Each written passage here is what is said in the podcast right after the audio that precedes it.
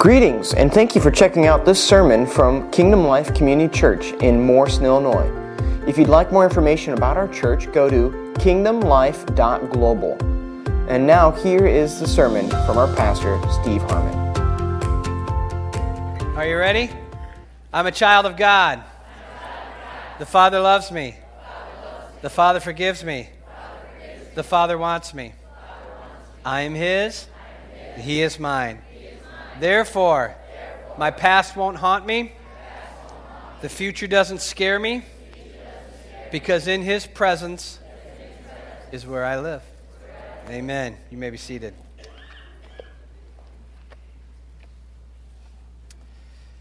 Ah. This is the day um, that we celebrate.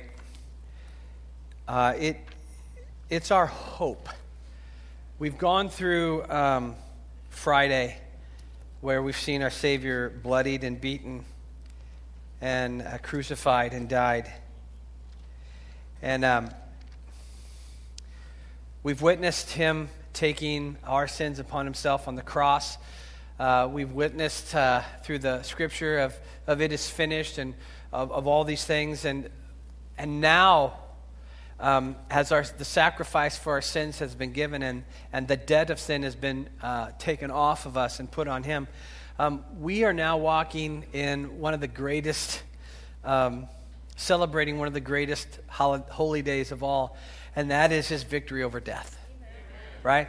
And so it's not just his victory over death, but it is his victory uh, over the power of death, which means death no longer is the final thing for us. It has become gone from being final to a transition into his glory. And as he had victory over death, so we will have victory over it. For those who are in Christ Jesus, death is not the final string. And not only out there, but there's the power of the resurrection of our risen Lord that now lives within each and every one of us. That gives us hope, not just for what's coming in the end, but it gives us hope right now. And it gives us power right now. And it gives us the peace and the joy of knowing that He never leaves us or forsakes us. He's always with us. He has triumphed over death. He has triumphed over the demonic realm. He has triumphed over sickness and disease. They are no longer the end. He is the beginning, and He is the end for all of us. Amen? So while we'll have our Easter egg hunts and we'll eat chocolate, and some of us shouldn't, but we will anyway. We'll celebrate that he is risen.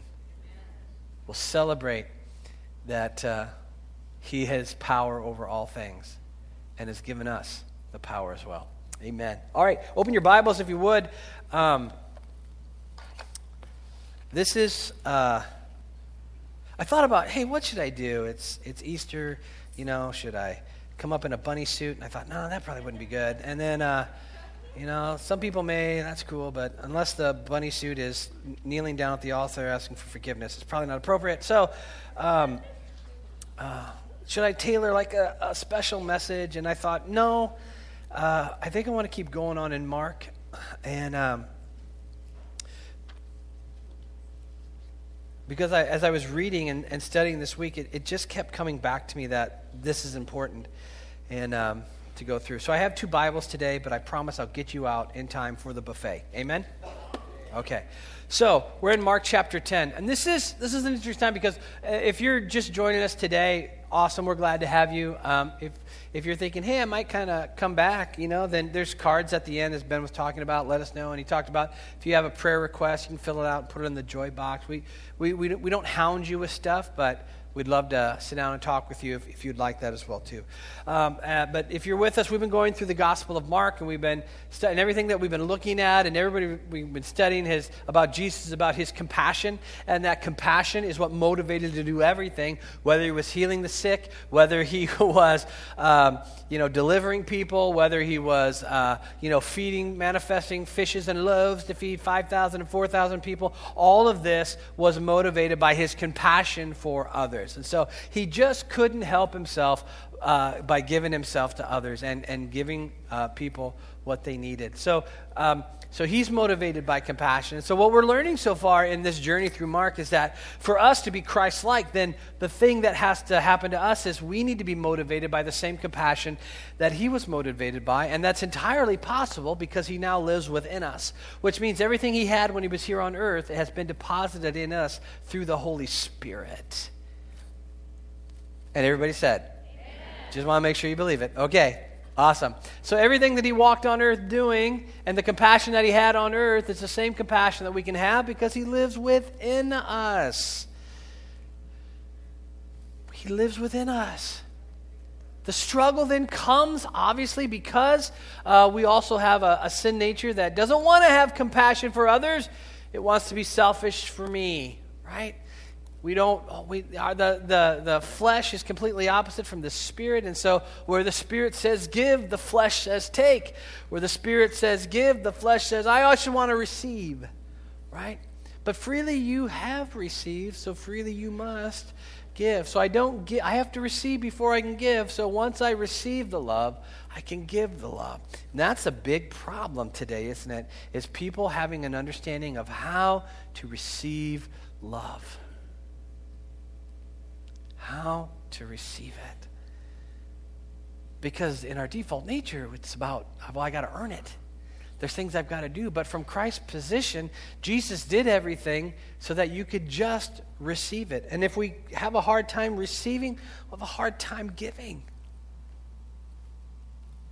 So we, but we want to be motivated by the compassion of Jesus. And so uh, in chapter 10, I'm just going to hit chapter 10 a couple spots here, um, and, then, and then we'll be done. And we'll take what we've learned, we'll apply it to our lives, and we'll be better. Amen? Sound good? All right, so here it is in chapter 10. Getting up, he went from there to the region of Judea beyond the Jordan. The crowds were gathered around him again, and according to his custom, he once more began to teach them. So that's just Jesus. Wherever there's a crowd, he's motivated compassion. He's either, he's either healing, he's either delivering, he's either feeding, or he's either teaching. That's just what he does. So the crowds begin to come, and he's going to teach them. And um, so while he's doing that, the Pharisees are, are around, and the Pharisees are probably debating some things, you know, this idea about marriage and divorce. And so they see Jesus coming, and so they're like, hey, let, us ask him, right? So look what he, they said there. Um, uh, some Pharisees came to Jesus, uh, testing him, and they began to question him whether it was lawful for a man to divorce his wife. Oh, don't you get sick of these religious people? Always trying to find the line. How, how far can we go to sin? And what did, and you know, and then he's always being tested, right? We're the religious people. Uh, so what, what do we do about divorce? Is it lawful for a man to divorce his wife? And Jesus is so full of wisdom. I mean, Solomon had wisdom, not very good follow through, but Solomon had wisdom. But Jesus has got even better wisdom, and he's got the follow through with it, right? Where Solomon started out great and kind of failed at the end, down slope, you know, too many women in your life, that's a problem. So, um, but Jesus, you know, he's, he's, he's got the wisdom, he's walking the life, and then all this, but he's living it right, and so he throws it right back in their face, doesn't he? Well, what did Moses tell you? Well, is it lawful for a man to divorce his wife? What did Moses command you? Well, Moses permitted a man to, to um, divorce his wife. Let me read from this translation here. I got two, so I don't want to confuse you. Um, so Moses permitted a man to write a certificate of divorce and send her away. And this is going to be in Deuteronomy, I think 24, like 1 through 4 or 5, where they're, they're, he, he, writes about this, uh, the divorce certificate. And so they're telling him, well, Moses said that uh, um, that a man could write a certificate. And what he would do is he would write the certificate and he would place the certificate in the hand of the woman and give her the right foot or left foot boot right out the door, and they were divorced. Okay? So, um, they said Moses permitted us to do that and then to dismiss her. Now, you could have just left it there, right? Because because they already had their answer. But they're just wondering, they're always testing Jesus. And the things they were testing him on is to see if he would violate the law. Like whenever he'd heal on the Sabbath, they'd get all upset and crazy, right? There are six days which to heal, which you could come back then and be healed. Why you have to heal on the Sabbath, right? They're all angry because the rules aren't being followed. There are certain rules in life, and you must follow them. It's the law. And so Jesus is always upsetting the apple cart with them because they don't have any real desire to care about people, but they just require and are excited about people being bondage to a law that they have control over. Okay? I'm glad it's not like that today. Um, so, uh, but Jesus has a response to them that is kind of like, again, once again, his earth shattering uh, responses. He says, Because of the hardness of your heart did he write this to co- this commandment. But from the beginning of creation, God made them male and female. For this reason, a man shall leave his father and his mother, and the two shall become one flesh, and they shall no longer two, but one flesh. What God has joined together, let not man separate. Okay. There is so much in that little bit of scripture right there that we'll just kind of tear apart and, and chew for a little bit, if that's all right with you. And hopefully, we'll chew it, we'll digest it, and it'll be like vitamins and make us healthy and strong in our spiritual man. Good? Okay, so sometimes the civil laws that you see in the Old Testament especially when it deals with like uh, divorce or even if even slavery and stuff like that that they talk about in the old testament. When you see these kinds of things these laws are given not because god has ordained it to be that way but sometimes he, he puts laws because he knows of the wickedness and the sinfulness of mankind so sometimes these things are, happen. It doesn't mean that he's like, uh, uh, yeah, I want you to have a divorce. But these things are written because he knows that the sinfulness of mankind is going to work itself out. And so there's sometimes there are laws that he puts in place, even for just perfection. But it's not his rubber stamp of, yeah, this is, this is the way life is always going to be. This is, this is ordained. This is the law. But what he's saying is, it's that because of the hardness of your heart, because you are going to marry and you are going to divorce and things are going to happen, because of that, we're writing this commandment of, of how it should be done, right? And we know that back in the Old Testament, uh, women did not have a voice at all. As a matter of fact, uh, a man could divorce a woman, but a woman really couldn't divorce a man. Now, there may be some, some, um, uh, fine print where that might be able to happen if you got the, the elders, whoever, in a good day and he was particularly a horrible guy that was treating her, then there's a possibility, and if the planets were aligned and the sun was set at the right angle and so on and so forth, that maybe that could happen. But most, no. And, and not only that, but when the woman was divorced, she didn't get to take anything. And if she had a dowry, most likely she lost that too. Very rare would she would get that back. Very rare. And so they, they're debating this and they're trying to find is it lawful for a man to divorce his wife? You know, all the power really being with the man. So now I can go write a certificate. And so now I, it, she doesn't have to do anything. I just, she's just got to do something to make me mad. I'm going to write a certificate of divorce and I'm going to show her. I'm going to get her out. And she ain't taking nothing with her. Ugh. And Jesus says, because of the hardness of your heart. The hardness, that, that marriage. And he goes on to de- really define marriage. It's like people say, well, Jesus didn't say certain things in the New Testament that, that you guys are saying today. I'm like, yeah, yeah, he really does. If you take the time, and, and, one of those answers is right here when he talks about marriage. He said, It's because of the hardness of your heart. He wrote you this commandment, but from the beginning. From the beginning, from the very first time that God spoke, it was ordained for it to be this way. God made them male and female. From the beginning, God made them male and female. From the beginning, God made them male and female, okay? So there is a biological DNA that you are born with that doesn't matter how you feel it is officially stamped in your DNA of who you are. From the beginning, he made them male and female. Now, listen, this is not something to jump on a bandwagon and, and beat people with. This is something for us to understand God's bringing people together. Because in, in God's view, the whole purpose of man and woman is to be fruitful and to multiply upon the face of the earth. For what purpose?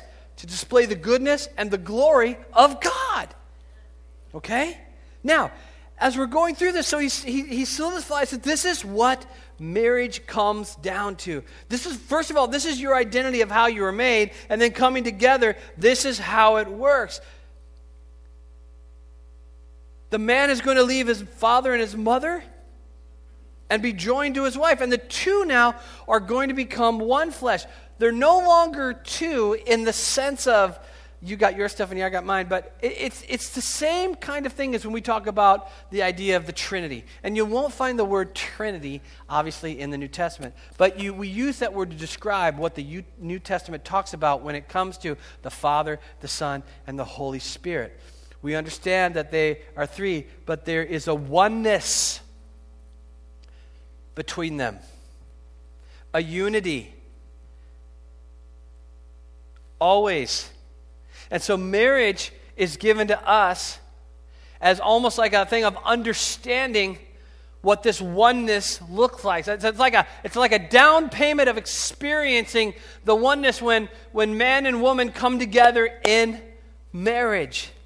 So I'm not coming into my marriage, and most people say, well, you know, when I, when, you know, back in the day, people were coming together and getting married and we love each other. And, and they weren't coming into the idea of, of marriage with the idea that, well, just, we'll just get divorced if it doesn't work out. Right? Now, does God like divorce? No. No, he doesn't. But God also understands that divorce happens. And if you go through divorce, that doesn't mean that you are now a second class citizen in the kingdom of God. Divorce is not a scarlet letter at all. Right? If that were the case, there'd be a lot more scarlet letters, wouldn't there? All right? So we understand that divorce happens for one reason or another. We understand that, it, you know, so some people will use the Bible to say it doesn't matter if you're in an abusive relationship. The Bible says you got to stay in it. Heck no.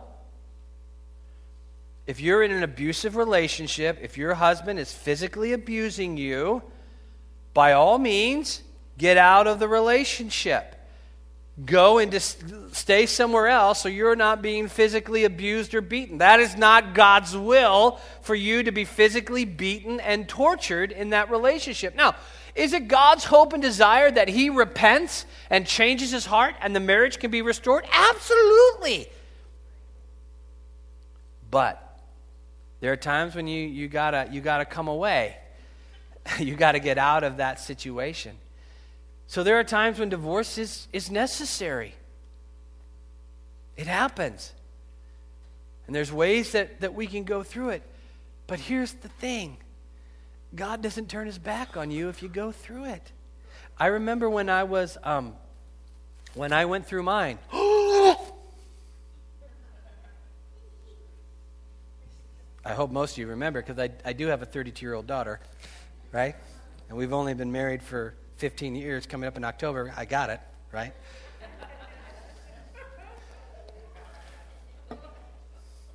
so in my in my the religion that I was brought up in, in and I say religion, uh, I took away from that because uh, it, in a like 90 to 93 or something like that. Uh, when I went through my divorce, it was my scarlet letter. I knew that all I, I really felt that everything that I felt that maybe God had for me back then was now over because um, I got a divorce. And there are people in churches that would agree with that statement, unfortunately. See, what they do is they do the same thing that the Pharisees did way back when, is they use the letter of the law for control and manipulation instead of freedom and, and, and strength and empowerment in Christ, not of yourself, but in Christ. Okay? So I remember going through that, that, man, it was over. I, I, I had a scarlet letter on my soul that divorce meant that you couldn't do anything else. And all the other things that I did add up to it, and then, you know, why even go to church? Why? Because you're never going to measure up. You have this desire to, to see yourself cleansed, to see, you know, the so-called scarlet letters moved away from you. But let me tell you something. Do you think it's more holy that you stay in a relationship hating one another and displaying that hate for one another whenever you get around people, do you think yourself that you're holy because you didn't get a divorce as opposed to those that did and are leading healthy lives serving the Lord? You got a messed up theology. See, the idea is is is not to no, nobody wants to go through that. But on the other hand, it's not God's desire, on the other hand, to just stay in a marriage because of a rule, but yet treat each other like garbage and hate one another. Neither one is healthy. So, where do we go? We go back to the middle for the intention of what marriage was supposed to be like, which it was supposed to be this blessing for mankind. For that when God made Eve and she, he brought her to Adam and he woke up and saw this beautiful thing in front of him, and he said, Here, understand something from the intention in the garden, it was never about subservient, it was about co leadership.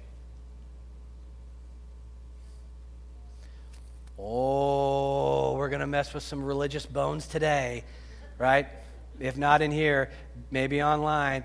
Because we want to use that Bible because she's got to serve me. She's got to do all this kind of stuff and blah, blah, blah. And bullhorn, bullhorn, bullhorn.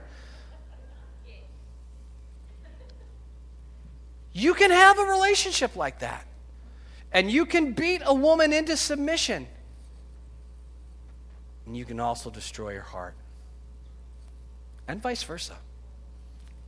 From the beginning, it was not to be that way. From the beginning, it was about man and a woman created for one another, not subservient, not ruling, not authoritative, not uh, under the thumb, but it's about in perfect relationship together to accomplish the things that God had set them forth to do.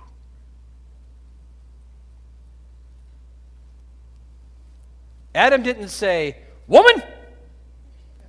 Adam said, Woman! wow! Beautiful. So we have to be careful because in the church today, there is so much more Pharisaical leadership than there is the leadership of Jesus, which is trying to exert control and manipulation. And if you don't set yourself, if you don't look just like that, then man, we're going to come after you.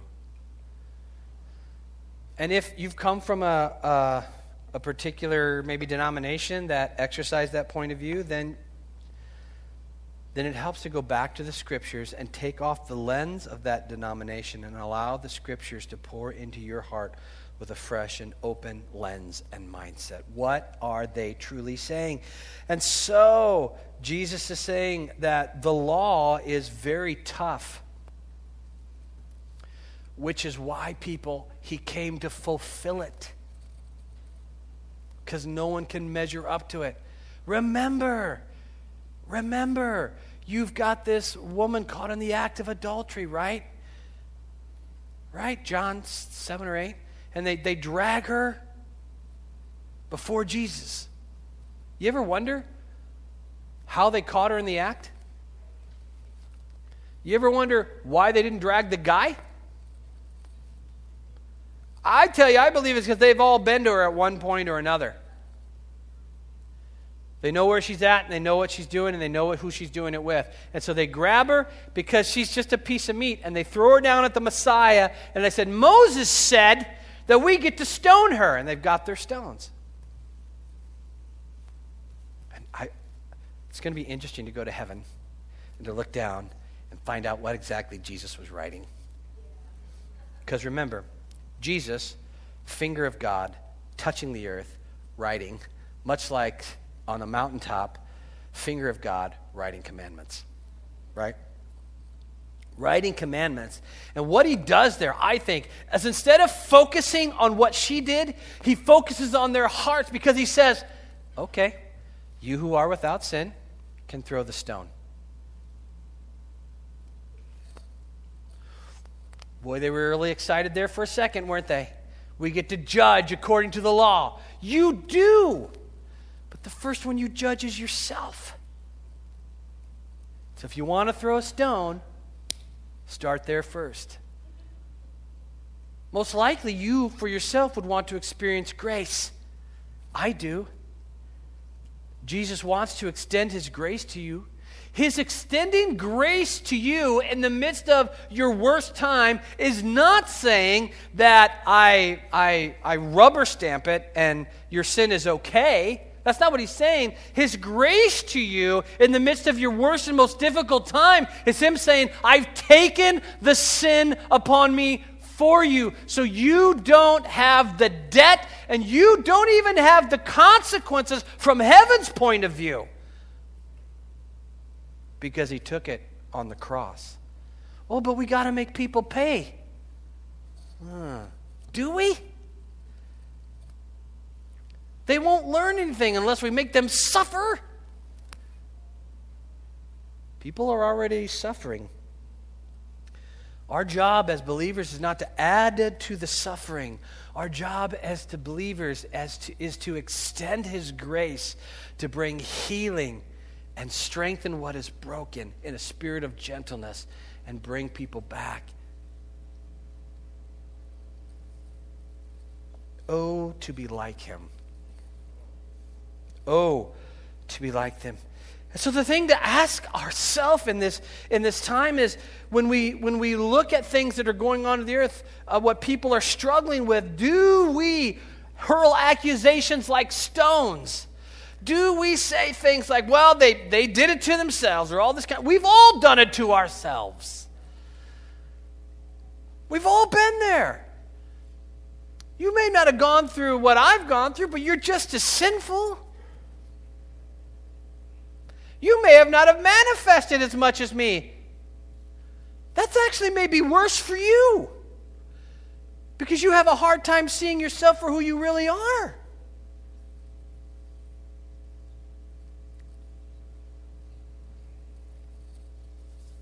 All right.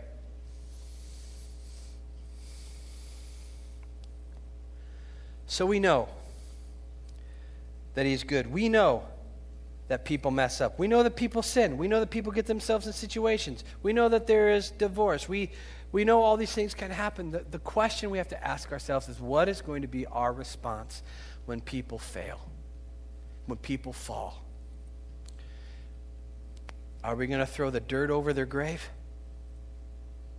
Or are we going to show them the power of the resurrected Christ and raise them up out of it? Secondly, Moving on from there. Good stuff? All right.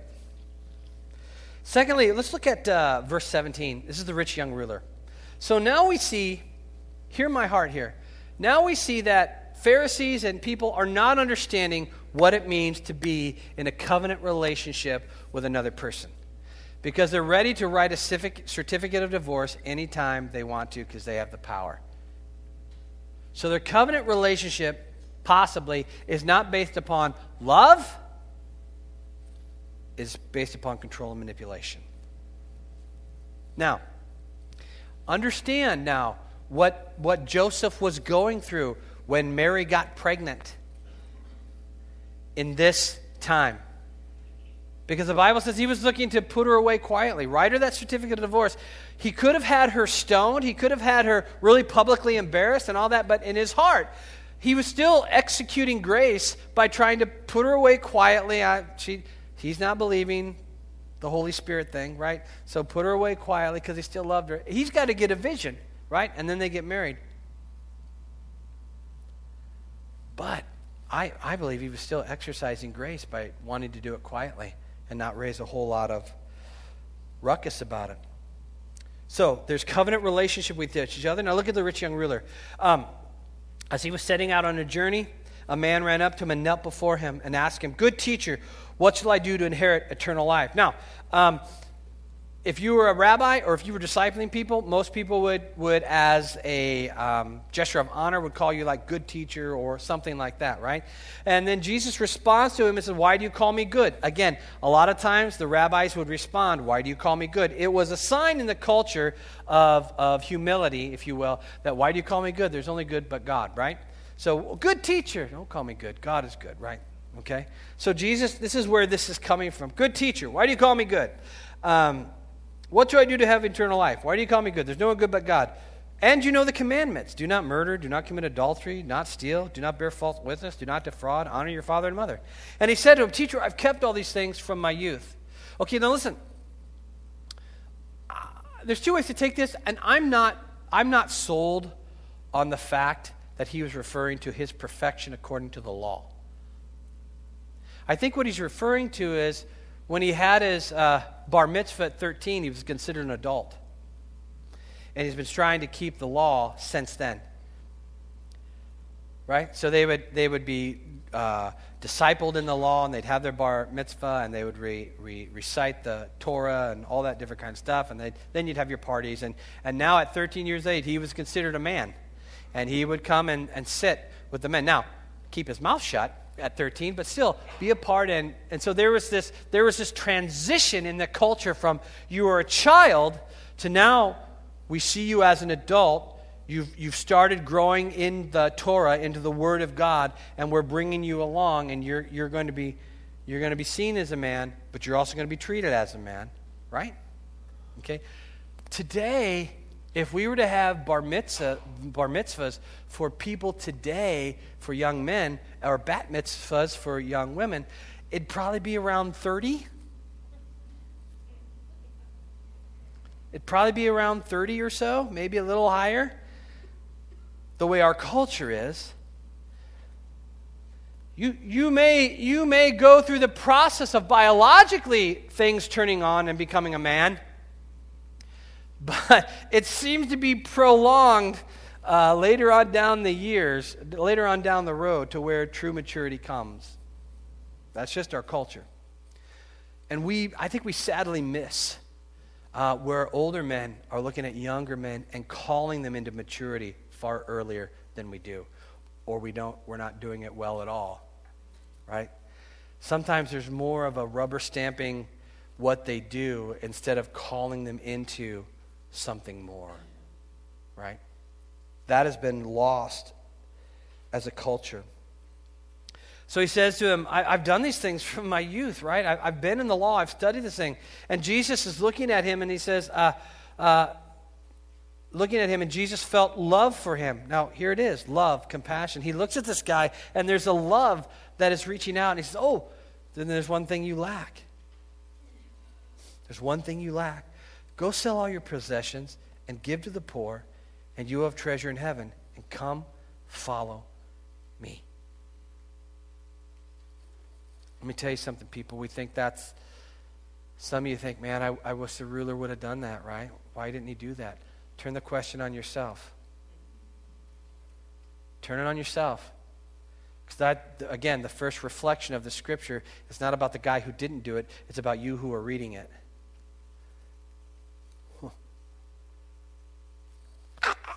Right? See, there's an invitation that Jesus gives. If I were to have an altar call today, that's called an invitation for you to come to salvation. But it would not be a good altar call if there was nothing that you laid down on the altar and walked away from. See, that he says to the ruler, There's one thing you lack. Oh, you follow the law? You know what to do with that? Oh, there's one thing you lack. Then sell everything you have give to the poor. Now, what we'll do with that is we'll bring all different kinds of different types of doctrine of why Jesus doesn't really mean what he means. And what it is, is an escape clause for not to give him everything.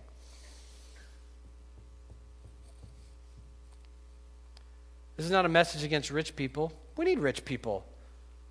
We need people who know how to do business and make money and, and support the business. We do need that. But what Jesus is saying here is that whether this rich, this rich young ruler had allowed his possessions to become his identity and to become his God, and because of that, Jesus is saying, Come follow me.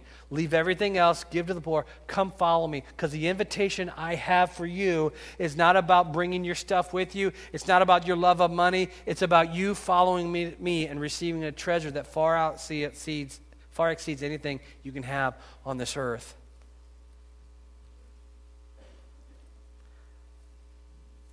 But unfortunately, we spend so much time trying to build what we think we need and desire on the earth that we forget about treasures in heaven. See, this life is brief, people. Your life is but a vapor where it's there for a second and then it's gone. In talking to my father before he died, you want to know one, some of the things he said? I asked my dad, what's it like being like 84, 85? He's like, in my mind, I, I, it's like I'm 18. He's like, I don't, I don't feel like I'm 84. My, his body does, we get that. But his mind was like, I just, I don't feel that. Which I understand what he's saying because, uh, you know, I'm going to be turning 52 this month. I, I don't, when I looked at 52 when I was younger, what I saw was, well, old people and maturity. What I thought was maturity. What I thought was, you know, my dad at 52, strong, you know, or other people, my uncles and other people like, oh, 52, mature, set, working, all this different kind of stuff. But me at 52, I'm like, hmm, I still feel like I'm 18. Not like silliness, but just youthful. I hope that doesn't go away. But on the other hand, it's like you, you don't necessarily feel like you have arrived when you hit a certain age. Maybe 100. I haven't been there. How long you got to go, Roger? We'll ask you then. You got a little ways. I don't know. I don't know what the magical age is when you feel like you've arrived. I don't know. I don't know if there is one. But my dad would say, I don't, I don't. My, now listen, my dad was wise. My dad was all those things about maturity. He was just saying, I, I don't feel 84 in my spirit and in my, and in my mind. Um, and so uh, but at 13, they would bring people up. Now, this rich young ruler, I, I, I don't know a whole lot more about him than what the scripture really teaches us, but we do find out that he walked away sad because he saw the invitation that Jesus, and there was some part of his heart that wanted it, but there's the other part of his heart that was tugging him back, saying, You can't give up everything. See, the invitation that Jesus gives is always about everything of you. There's, you, there's things you, you come to the altar or you nail it to the cross and you don't take it back. It doesn't go with you on the invitation to follow Him.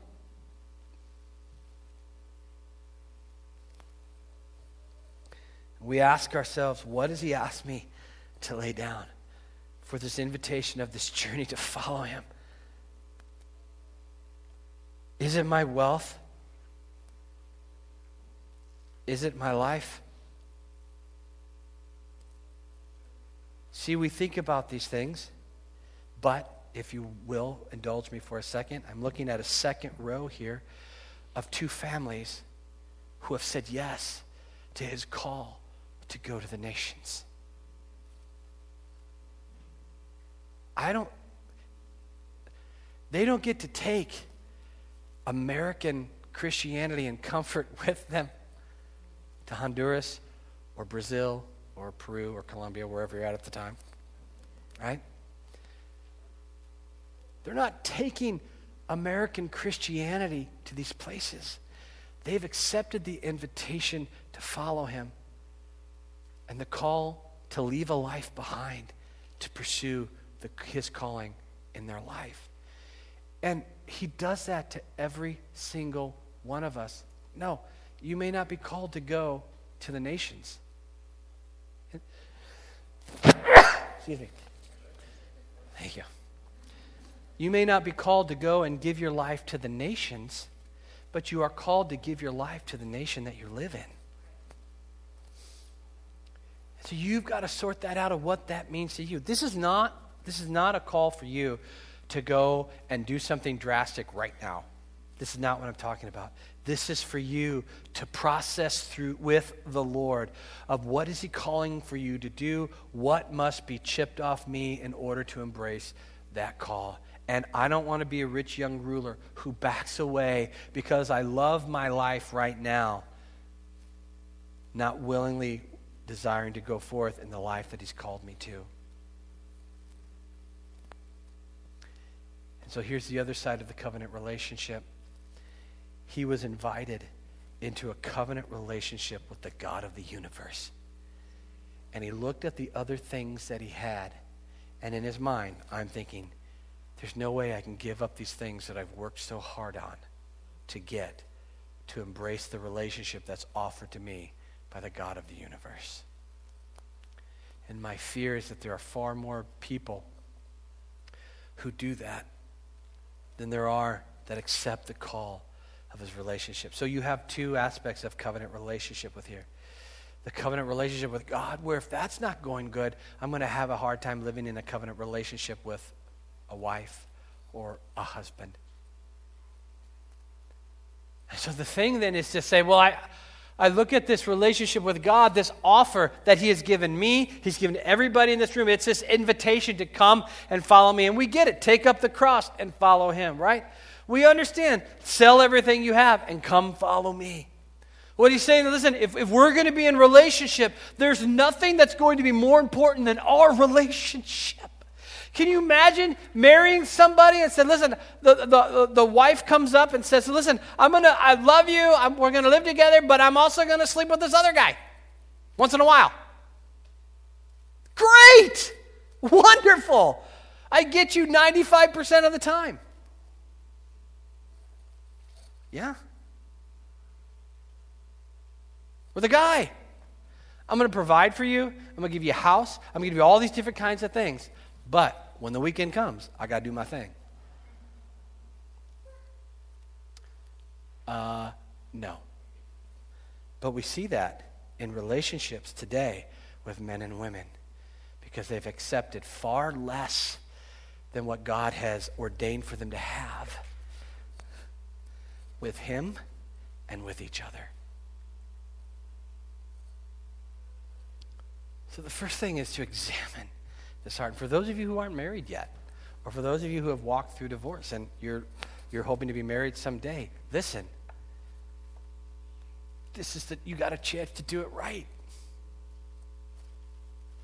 First comes this the relationship with Him. And then I'm able to extend that to a relationship with someone else. And, and the goal is, is that this person over here, who I want to be in a covenant relationship, has a covenant relationship with, with the Father as well, too. So I have a relationship with the Father through the Son. She has a relationship with the Father through the Son. And now we're going to have a relationship with one another. An unbroken circle. That strengthens and encourages. So that way, if I'm weak, they may be strong, and vice versa. And then maybe sometime we're both weak and struggling, but the Father gives us his strength. The question is, is where are you at in the midst of all these things that Jesus is teaching us through his word? And not only maybe like where are you at, but but how do you respond when people close to you are going through these tough times as well? Will you extend grace? Have you received grace? Because I'm telling you, He has done everything that He can possibly do for you to experience His goodness by giving you the gift of love of His Son. He has removed your sin from you through Jesus Christ. And to all that will receive Him, He has granted the right to become children of Him. That is the power of today. That there is restored covenant relationship here, and that there can be restored covenant relationship here.